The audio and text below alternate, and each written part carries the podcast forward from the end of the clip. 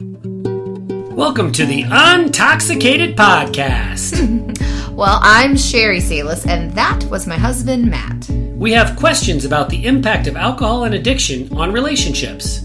If you have those kinds of questions too, you're in the right place. Here we go. So, Matt, what's our listener question this week? Hi, Sherry. Listener question for this week. Let's just jump right in and I'll read it. I often hear Matt asking if people in early sobriety are in a recovery program. The idea is that a recovery program, not any specific one, is helpful. However, I believe that Matt himself did not and does not belong to any program to help with recovery. Why do you recommend a program when you did not participate in one yourself? Hmm. It's a great question. Do you want is. to take the first stab or do you want me to? Well, I'm going to say because I wasn't in one. I mean, I did personal therapy for a little bit, but I did not. And I think we're trying to help people learn from our mistakes. And now I feel like, yeah.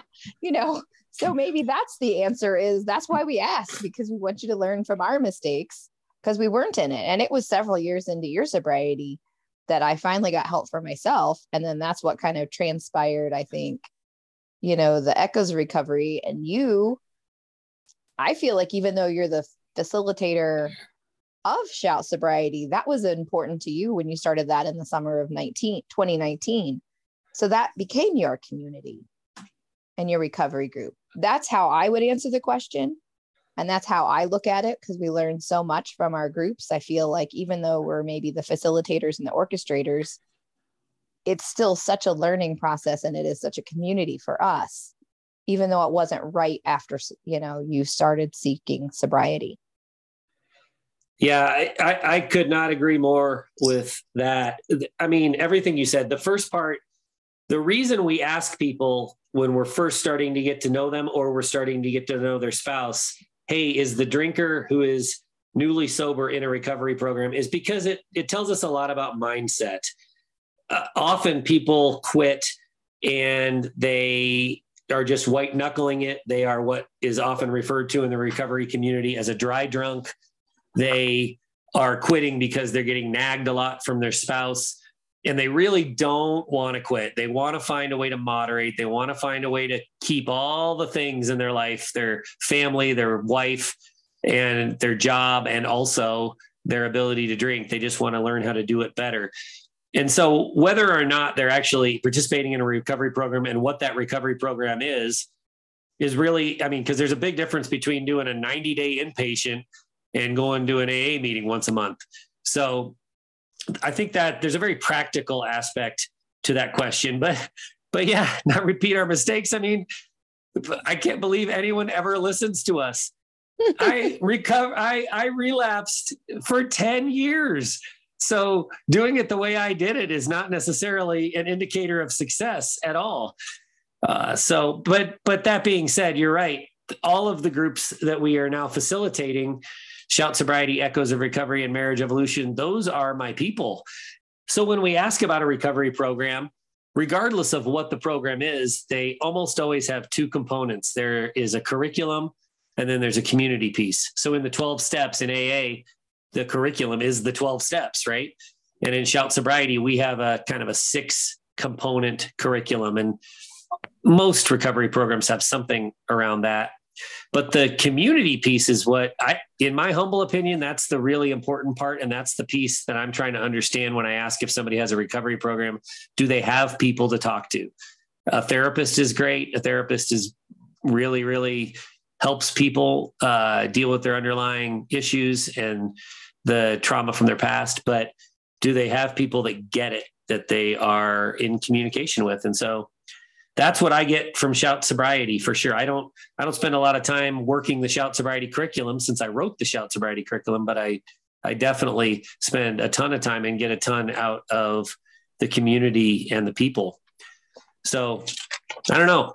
I think uh, you know, keeping in mind and as an answer to this listener question that I relapsed for 10 years, doing it my way is not necessarily the best, the way I did it, the way I you know talk about it now i think there is a lot of value in at the end the time that i made it over the hump i did bibliotherapy which some people scoff at that i've had aa people say oh you read books well i'll save a seat for you at the aa meeting for when you relapse which i think that arrogance and that um, crassness and lack of open mindedness is one of the big problems in the recovery community. It's kind of our way or the highway.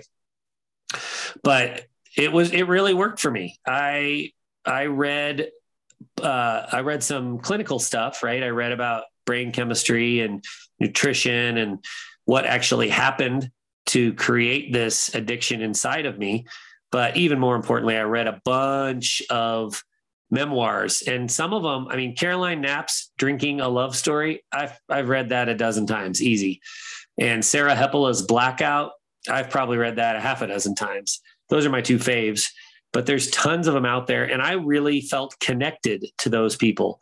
Uh, caroline knapp is deceased sadly um, but i've actually been in contact very very sparsely with sarah hepola she's a little out of my league.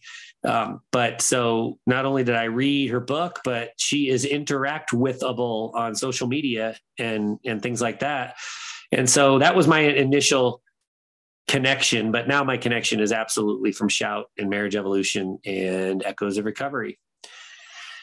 So yeah, uh, it does seem kind of weird that I'm always asking about a recovery program, considering how I found recovery. But hey, we got there one way or the other. And, and I certainly do recommend, at least for the community component. I mean, if you find an AA group that you love and you love the people and you don't want to work the steps, I mean, that's completely up to you. But I think the value in the community is really top top drawer, in my opinion, as far as something that's ne- necessary to keep us going down the right path.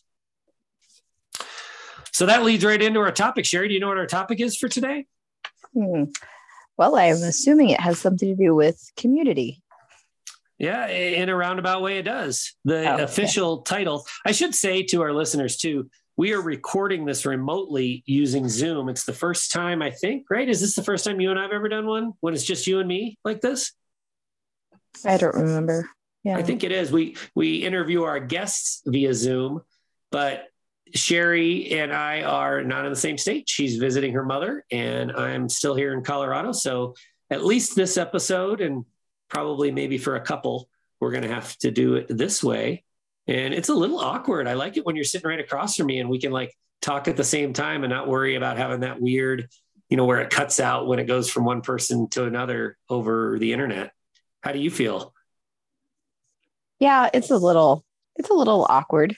That's that's why I wanted to see your face and do it by Zoom instead of just recording, you know, via phone. But no, it seems a little awkward. Well, that's that's I uh I showered and shaved this morning because you said you wanted to see my face. So there you go. it's nice to see your face too. Okay. I, I scooped cat litter for you this morning. So seeing your Thank face you. is much more pleasant than what I was doing before this call. Yeah. So, so the title for this one is "Why Sherry and Matt Are Not Psychologists or Therapists." And ha ha ha, the obvious answer is because we didn't go to school for psychology and therapy. But there's something much deeper behind that. Um, the the why is because we say that right every time we meet somebody whether we're bringing them into our groups or if somebody asks us for advice, we're quick to say, listen, I'm not a psychologist or a therapist. I, this is officially categorized. What we do in our in our groups is officially categorized as peer support, just like AA is and Al-Anon is. And you know there there are reasons why we are not pursuing a psychology degree or the credentials of therapy and those reasons have changed over time, at least for me. And I'm really curious to hear what your thoughts are on this as well. At the beginning, when we first started these programs, I mean, I started out as a writer. I mean, I wanted to write, and I still do write. I write every week, and we publish our blog. And I write in preparation for these podcast episodes. I know it doesn't seem like that. It seems pretty off the cuff, but and uh, unprepared. You're right. but, You're right. You just don't fact check. yeah, yeah. But I wanted to be a writer and I wanted to reach people that way. And that that worked to to, a, to an extent. But as I started connecting with people, and communicating with people, the need for a group to keep the connection going and to kind of not super formalize it, but to formalize it a little bit seemed to make a lot of sense. And so we formed Shout Sobriety. And that was when I first suffered what I have suffered a lot, which is imposter syndrome. And that's when I started leading all conversations with I'm not a psychologist, I'm not a therapist. I don't want to pretend to be something I'm not. I don't want to be accused of being something I'm not. And then something really interesting happened. Therapists and psychologists started joining Shout Sobriety. And I was terrified. I still remember where I was in our house the first time I had a phone conversation, you know, more or less an intake conversation with the first therapist that wanted to join Shout Sobriety. I mean, I was sweating bullets. I was so nervous. I thought for sure that it was just a setup and that she actually didn't want to join the program. She wanted to just lecture me about how irresponsible I was being to try to offer help without education and credentials. And the absolute opposite of that is what happened. She was, you know, she said, I know the book learning. I I teach the book learning. I work with people on that. I want to know what happened with you. And I want to know what happened with other people in your group. I want to experience how humans interact with these experiences that I've read about and that I've studied. And I don't want to be the teacher. I want to be the student. I don't want to be interacting in a way where I'm giving advice. I want to be hearing real life examples of what her helped others and then try to implement those in my life. And I've heard that that same kind of explanation so many times. In fact, we have people in our groups now who have told us, I am a therapist. That's what I do for a profession. If you would please make sure nobody in your group finds out that that's what I do, I would appreciate it. I want this to be for me. I don't want people asking me questions from a professional standpoint. I just want to interact with humans and I don't want anyone to know I'm a therapist. And I find that to be just absolutely fascinating. Fascinating. I know, Sherry, when it comes to echoes of recovery, I kind of dragged you into this and said, Hey, this is a great thing. It's going to work. And you were skeptical. Is that a fair way to say it? Yeah. And, and so I'm wondering, did you suffer any imposter syndrome since you didn't want to be there to begin with?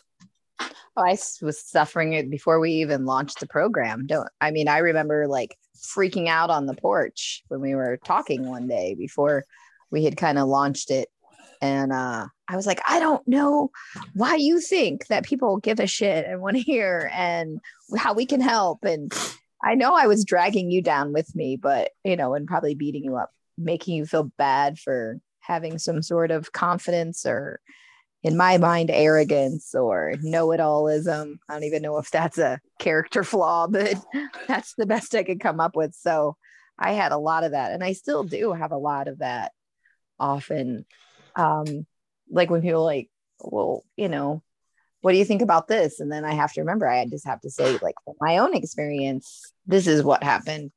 And, you know, remind them, hey, I struggled for a long time as well. So, yeah. And, and, and I think some of that imposter syndrome or that why do you think anyone gives a shit what we think? I think that's perpetuated through our family, even still today, because I think you told me that you overheard your mom telling someone, "Oh, Sherry's in there on one of her little calls." Um, kind of downplaying the significance or now watch or, out. I am teaching my mother how to use podcasts. So watch out what we say oh, from now on. Okay. Well maybe she'll maybe she'll hear me take that shot. Um, but but i think you know i think it's valid and i think it's worth the, the reason i want to i spent some time on this i mean this isn't just you and i having a little therapy session internally where we get off our chest our imposter syndrome to the uh, you know boredom of our listeners. Maybe it's boring but i think it applies because when people do participate in our groups they are both the student and the teacher. Uh, that's the beauty of this process where it's about examples and real life stuff. And how did you handle it when you went through this? And what would you do if you were faced with this situation? And people that have uh, life experience, lived experience, as opposed to teaching, learned experience um, through uh, an educational setting, it's th- those people kind of face the same thing. to some degree the imposter syndrome, right? They're not the the facilitators on the call, but I know we have people that sit on our video calls and they think I'd really like to tell this person this, but I don't know enough, or I haven't been doing this long enough, or I'm, you know, why would they want to hear from me? You know, and and part of it is there is a built-in shame to everything that we do, Sherry. If you are on a video call for recovery from alcoholism, whether you're the drinker or the spouse of the drinker, you have been through something that is tinged in shame. And so if you feel bad about your experience, sharing that in some kind of a helpful way takes some guts. And there is that degree of imposter syndrome to work through even if you're even if you're a listener for an hour and you're only going to chime in for a grand total of you know 90 seconds for the whole hour call having the the guts the grit to chime in for that 90 seconds it's not it's not easy when your feedback is from a place of i'm on this call because i've had this terrible thing that's happened and i don't feel confident and good and and um, like i'm in a position to offer advice and i think the advice word is really important I think it's rare that we find people that we work with offering advice. It happens for sure, but mostly people offer this is what I went through. Take it or leave it. And that's one of the reasons as um, I kind of transition to the the you know so so the the original reason that you and I aren't psychologists or therapists are because we started this thing um, and we just wanted to get it going we wanted to see if it would have legs. It clearly does, but we still haven't gone and gotten a psychology degree or therapy degree. And I mean, the truth is, it's not because we're afraid of school or we're afraid to take the time. I'm in a master's degree program right now. It's just not in psychology and it's not in addiction recovery.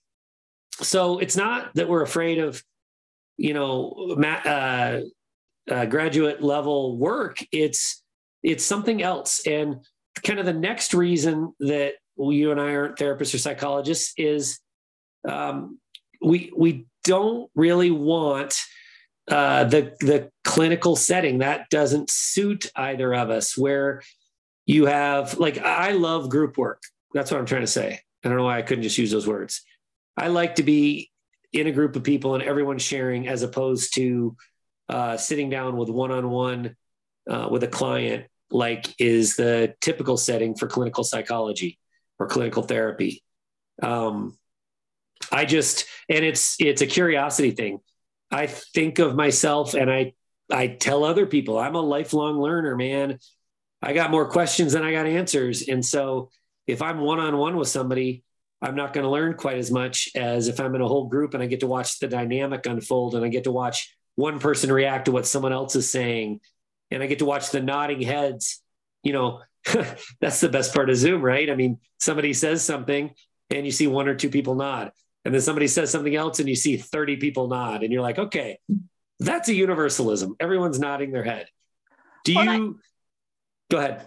I was just going to say, I want to interject. Like when we have groups, sometimes we can meet in person, like if we've hosted our retreat. And I, lo- I think that people really get a really good sense of value when they can rally around and help someone else. Um, and helping others makes us feel good about ourselves a lot of the times.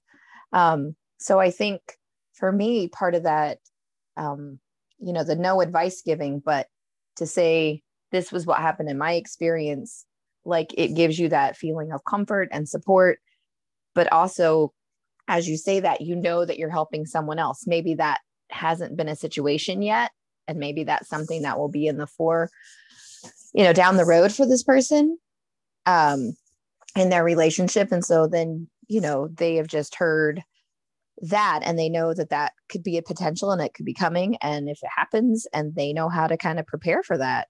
But i really like the group aspect um, simply because i think we get so much more out of being in community like this and helping not feel alone and having a sense of belonging is what makes that important to me.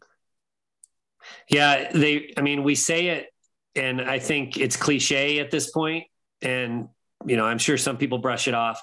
But when we talk about our Shout family or our Echoes family, that's really legitimately how it feels. I mean, I definitely feel like we can be more open and honest sometimes with some things, certainly with our Echoes and Shout family, than we can be with our own real flesh and blood family. And I know well, that that's not uncommon. Well, for sure. And then I think, like, when you are in a group setting, I mean, it might seem, I'm going to use another one of your favorite words, counterintuitive, but I think it makes us feel more okay to be vulnerable when we see someone else being vulnerable and we can share something whereas maybe in a in a one-on-one facility with your paid you know expensively paid therapist not saying they don't deserve that money but just you know that's an expensive session but i think you withhold a lot. I think a lot of the times the therapist and psychologist can tell when somebody's withholding but i think it's so it's so uncomfortable too because you're not getting that feeling of support and you don't feel like you have those other people lifting you up and and and urging you to really be vulnerable sometimes. I know that's how i felt a little bit with my therapist even though it was a zoom calls um, but he could always tell when i was withholding you know and he would like prod me to go a little deeper and ask me like why are you not going deeper? Where what's what's your fear? What's holding you back? You know and sometimes they're you know they're just human or maybe maybe someone's a really you know the therapist can't ask those questions because they don't recognize they're holding back. So well, I, I think it just kind of gives more courage and uh, even though it's in a bigger group with more people i think it just gives more courage because they're seeing how vulnerable other people are that that's exactly what i was going to say you and i can tell when somebody's holding back as well but rather than prod them and say why are you holding back i can tell you're holding back which we have never said and never will we rely on the vulnerability of others and ourselves to encourage that person to go deeper because they see that other people are and that they're getting benefit from it. And so those are just two different philosophies. But I that's you're right. That's what I love about the group work. I love it when somebody just pours it out, right? And goes deep and it's the first time they've done it. And we've known them for 6 months and they've always been surface level and then bam, they finally go there. I mean, I like want to high five and jump around and give big hugs. I mean, I get so excited when that happens. So that I think that's a great example of what's cool about being a part of a group, whether it's our groups or another group. Um, the the group work, whether you're the facilitator or a participant, you are you are getting a lot out of it, not only because of what you're saying, but because of what you're hearing other people say. And when when people go there, it's a celebration. Yeah, and I and I know that therapists and counselors and psychologists are all trained to ask the right questions to get that drawn out of people. You know, most of the time I think it works. We don't really have those skill sets. So us just being vulnerable and open ourselves allows that, you know, to open up. Every once in a while, we'll ask a question because it's just someone will ask a question in the group just because it's based out of curiosity. And then we'll find through our either, you know, personal text or on the face, private Facebook groups or something. Somebody be like, wow, someone asked me a question and I really pondered that afterwards. And this is the steps that I'm taking because I never really thought about it that way. So it's just that back and forth too i think that's kind of an amazing say you know thing to like witness like wow I, I, don't know why i never was able to say this to them but what was holding me back and there's nothing holding me back. So now i'm going to do it. I'm going to be truthful you know like those sort yeah. of things. Yeah you you that's great. You you brought up money earlier and that is another one of the reasons that has existed for quite a while for me anyway that I didn't want to be a psychologist or a therapist because I know a good number of psychologists and therapists and with the traditional therapy model they have to charge a lot of money and I am not begrudging anyone be able to make a living. I am a capitalist. I don't see anything wrong with the the way therapists or psychologists manage their business. So please don't misunderstand what I'm saying. But that's a part of it. You've got to charge a lot and you're constantly chasing new clients or trying to make sure you hold on to existing customers, clients, because you've got to pay the rent on the you know, the office that you have where you host your clients and you've got all the other expenses of life, which I won't obviously go into because that's a waste of everyone's time. But so uh, we all complain, everyone complains, God, therapy is so expensive. But it's because of the model and the way it's set up. It's not that one therapist's fault. That one therapist isn't trying to get rich. I mean, I'm sure there's some that are, but for the most part, the therapists I know lead a normal middle class life and they're just they're trying to feed their family and I, I don't want a component of what you and i do to be chasing down new clients and i mean we advertise our book right and we do promotional stuff for the podcast but i don't want to spend the amount of time and effort and worry and stress about attracting clients collecting money from clients and keeping clients. That just does not interest me when you talk about clinical psychology. Well, I thought you were going to say it was the bureaucracy of the insurance companies and having to deal with that. That's a I whole. Can't, I can't know. believe I didn't even mention that. I know. I mean, you're you're you're a capitalist, but you're also, you know, kind of like let me do my own thing kind of guy. Um, yeah, I think that, and then you know, and, and just the influx of people that are interested right now since 2020, everybody has kind of opened up with their mental health and then having that that feeling of having to turn people away because you just don't have enough hours in your week to see more clients i think that would be really hard as that could be an emotional stress and toll on someone who is doing this as their career not that you and i aren't doing this as as our career but it's a part of our career and we have this peer group so we don't have to turn people away necessarily yeah.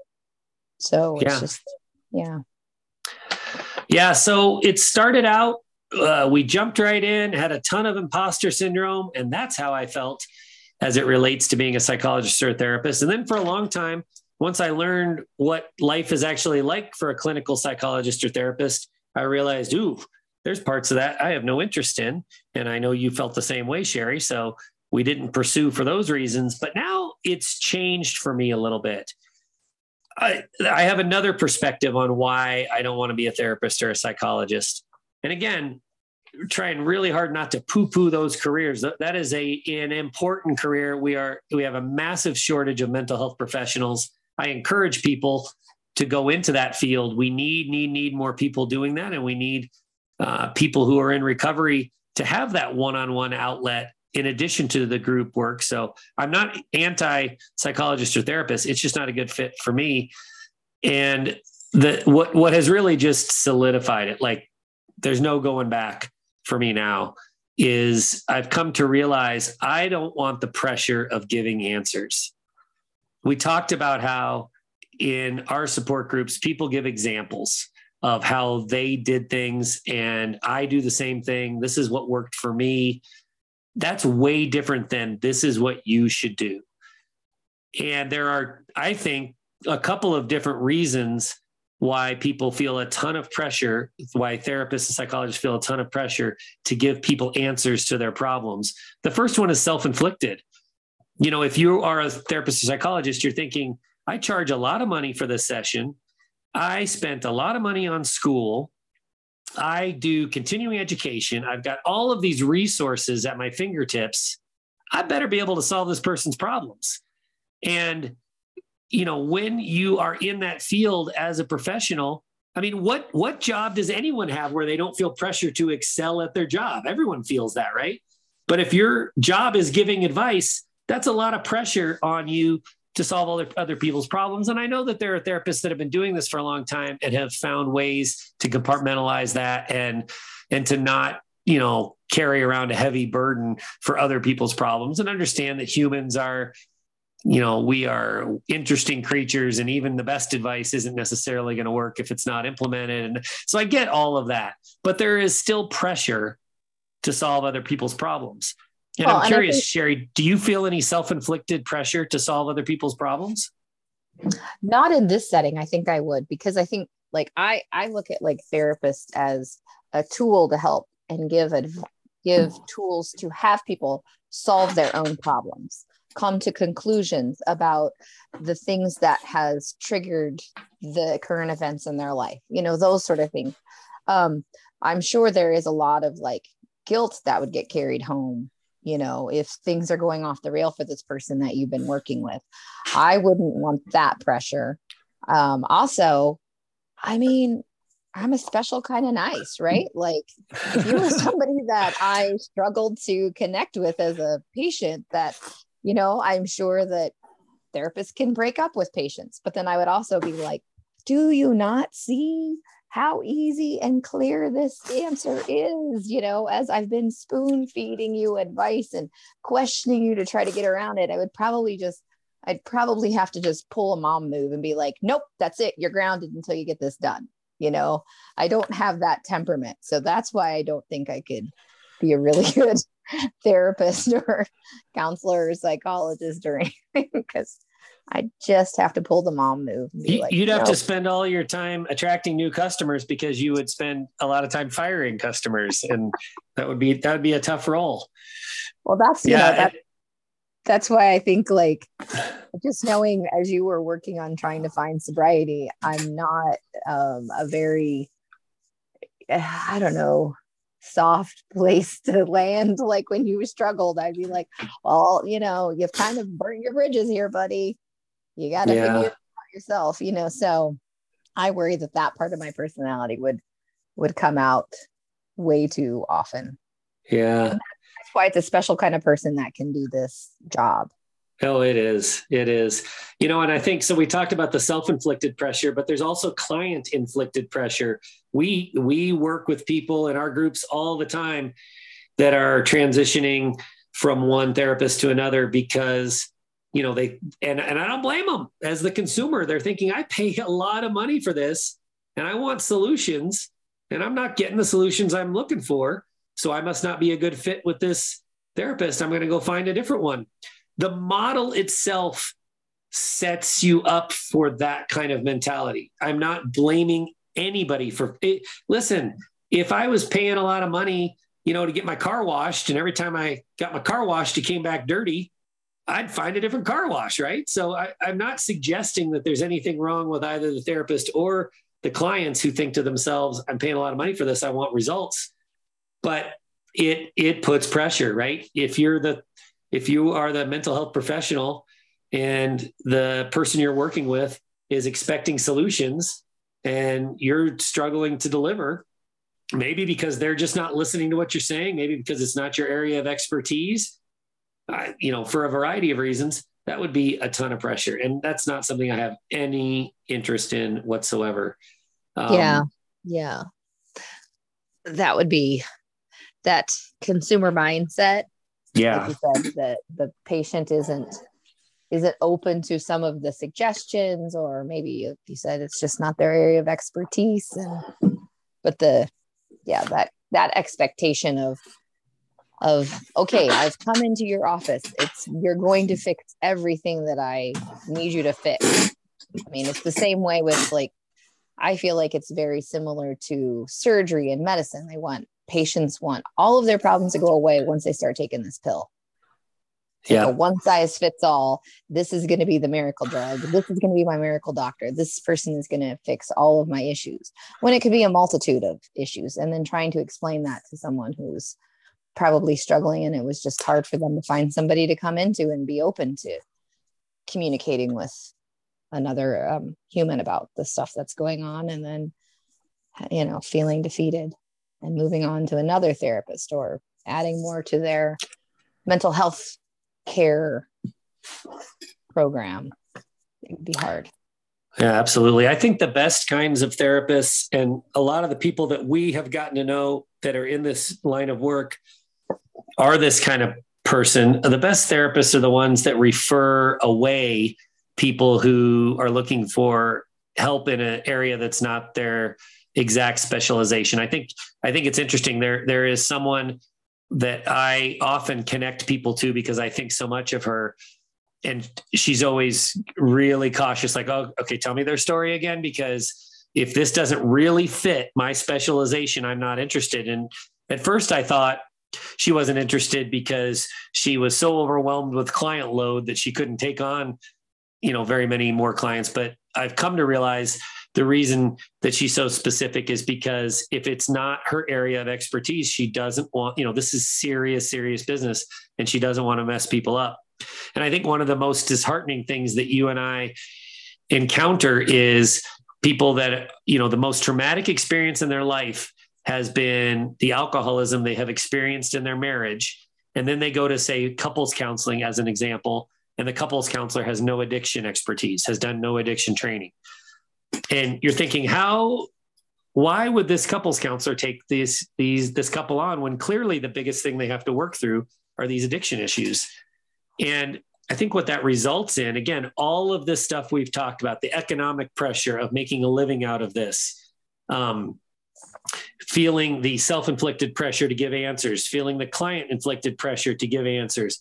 All of this forces some therapists and psychologists into giving bad advice and again, this is not an indictment on the field. There are wonderful therapists. And when you find a wonderful therapist, stick with them because they can help so much. But we have heard so many horror stories of, you know, someone who clearly, clearly, clearly, objectionably, objectionably, objectively, sorry, that was good. I'll edit that out. Objectively has a drinking problem goes to a couples counselor and the couples counselor says i don't think drinking is your problem. I think it's communication. Well you, you know again like we've said so many times sobriety doesn't fix anything but it is a prerequisite for a lot of problems related to alcohol. And when that's the advice that the couple gets it gives the drinking spouse permission to never stop drinking. And i just can't tell you how many times we've heard that and how much that frustrates me. And I just think people, whether they're a licensed professional or not, can get in over their head when they're forced into a box of giving advice. And I say, no thanks. I don't want to give advice in areas that I don't feel comfortable. I don't want to give advice, kind of period. I want to say, this is my experience. This is what I think um, is happening when I compare it to what happened with me. And you can take or leave my experience. Do you get frustrated Sherry, when you, I mean, obviously we don't, we, we try not to second guess healthcare professionals because we're not healthcare professionals, but you see some of what you see is just so blatantly, obviously terrible advice. Does that frustrate yeah. you? Yeah. I mean, you know, we have heard lots of stories about that. Also, I always wonder how, like, how that is misinterpreted, how it was made by the patients, how, you know, how maybe the therapist didn't or counselor didn't say it in a way that would say, okay, so I don't think alcohol is your number one. You got to oh, cut yeah. that out, but you got all this back stuff that we got to work on, yeah. you know, that we see. Cause, you know, for you and I, I remember my 40th birthday. It was a terrible weekend. And I said to you, we have so many more problems besides just alcohol. You have no idea the depth of what we are in. So I think that, that, you know, that there, you're right. It gives that license to go ahead and drink because alcohol isn't the problem, but you got to clear that away to get to all the other garbage. So that misinterpretation and misrepresentation, and then making sure that you are able to speak to each of your patients in a language in a way that they understand. I think that's a lot of pressure there as well. You know, I didn't really think about that, but I'm sure you're right. A lot of it is probably alcohol is not your primary problem.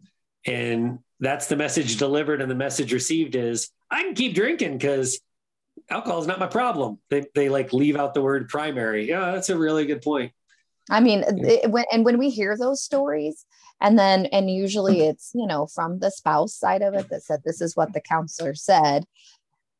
That's maybe what they heard. And then, of course, that's what they're getting reiterated by the drinking partner.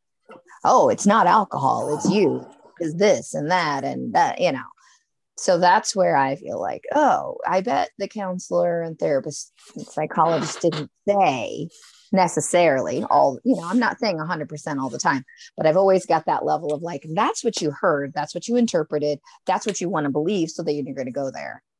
Yeah. And that's going to be, that's going to be your allow, you know, your allowance to drink and then blame everything else, but never be able to work on anything else because the drinking is still there and it's not in a positive brain um, place to to fix the problems. So that I yeah, think good is, point. That is probably one of the number one reasons I would pull mom mode and be like, too bad you didn't understand what I said. Well, you're grounded and you can't do anything. And, you know, that's where I'd be like, shaking people. Like, I didn't say that. That's just what you heard.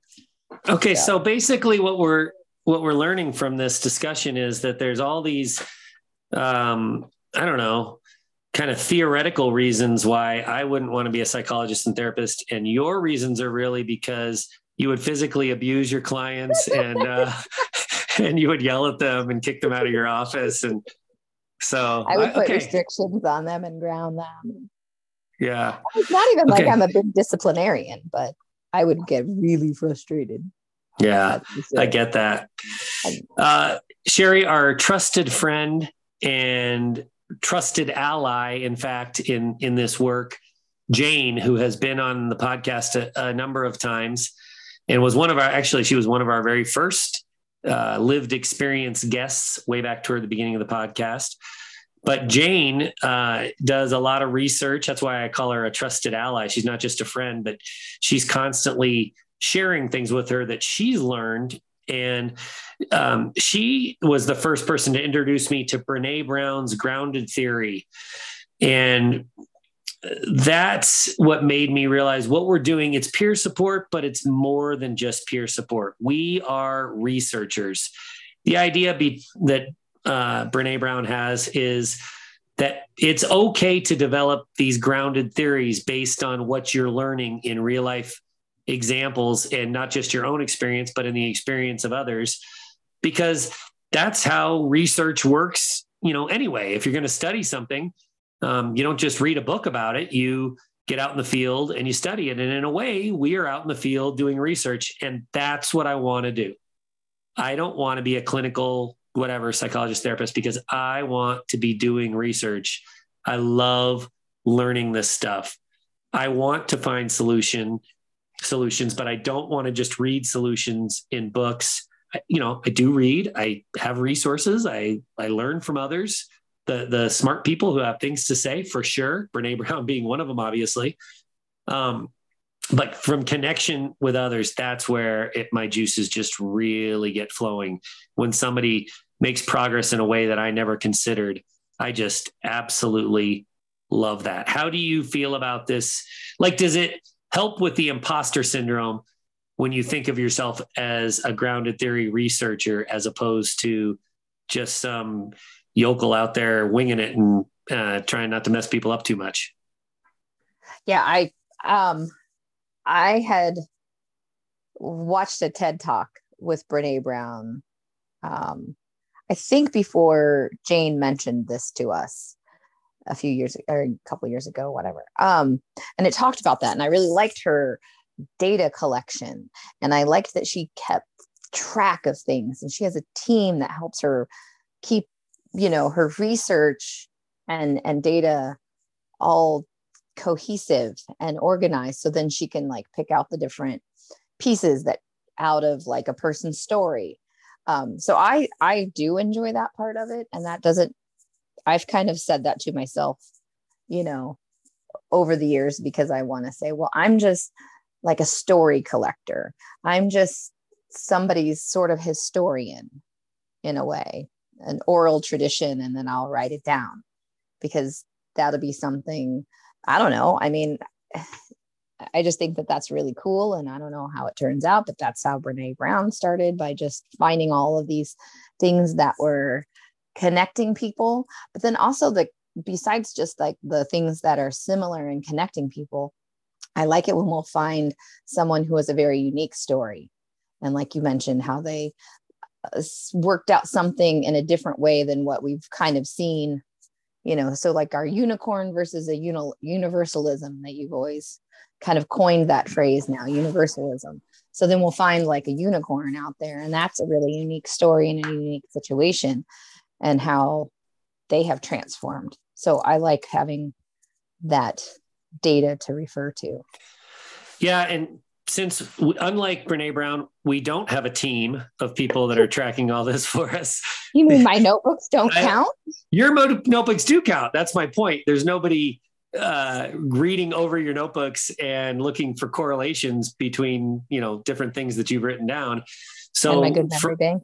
For me, yeah, you have a very good memory. But the the universalisms, the that's what really strikes me or or even with just with one individual if that one individual keeps going back to the same thing over and over again video call after video call over the course of many months you know even my terrible memory i'm able to collect that data and be like okay i think we found the area where you need to do the work because you bring this up on every call so this is clearly the pain point and uh, I don't think you know that that's not us necessarily giving advice or telling them how to do the work, but it's just helping us identify. You've said this over and over. I think you might want to dig deeper within your therapy appointments. This is might be what you want to talk to your therapist about. And the cool thing about peer support and the way we do it is anyone can recognize that. Anyone on our mm-hmm. video calls who comes with consistency can note, you know, Sherry keeps talking about this thing. Like, great example, you brought up your 40th birthday. Anyone who has listened to the podcast with some consistency has heard us talk about your 40th birthday. I bet we've talked about it two dozen times. And that's a big pain point for you. And so that's how you identify the resentments, right? If you keep bringing it up and keep talking about it, it needs more work. That's not a bad thing often we hear from people like, why, you know, why does my spouse keep bringing this up? I've, I got sober and I said I was sorry. Why can't we leave that in the past? Well, that memory, that resentment, it'll let you know when it's available for being left in the past. And until it is, it's going to keep coming up.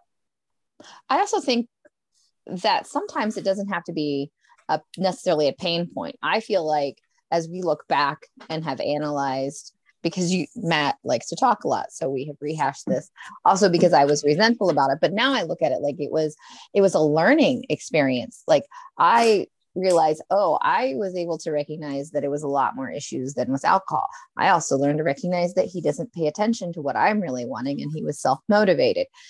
you know, so for you, it was a learning piece like how I needed to better understand what my wife needed and wanted for her birthday rather than just what I thought for her weekend away.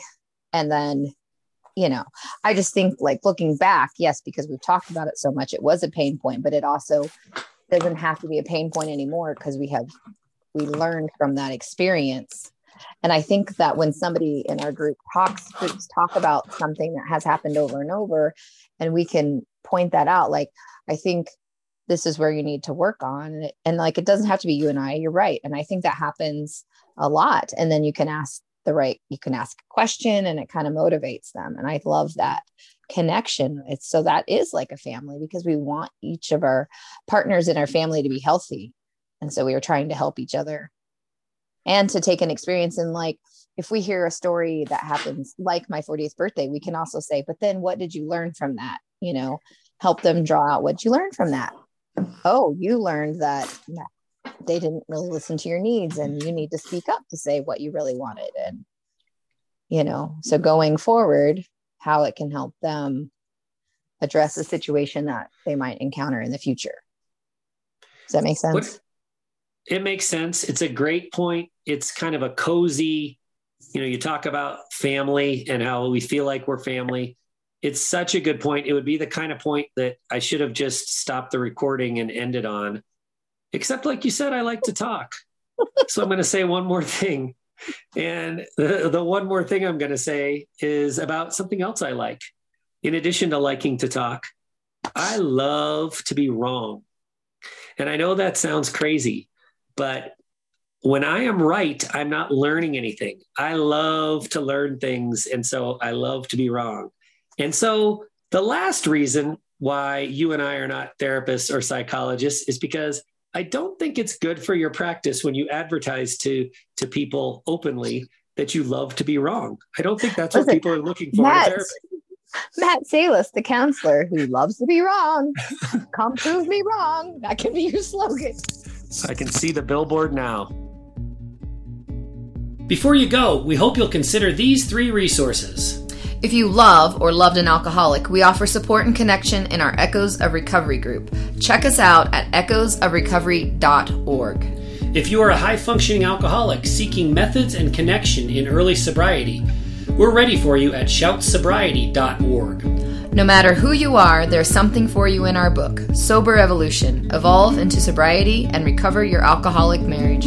Go to soberevolution.org. For my wife, Sherry Salis, I'm Matt Salis. Thanks for listening to the Untoxicated Podcast.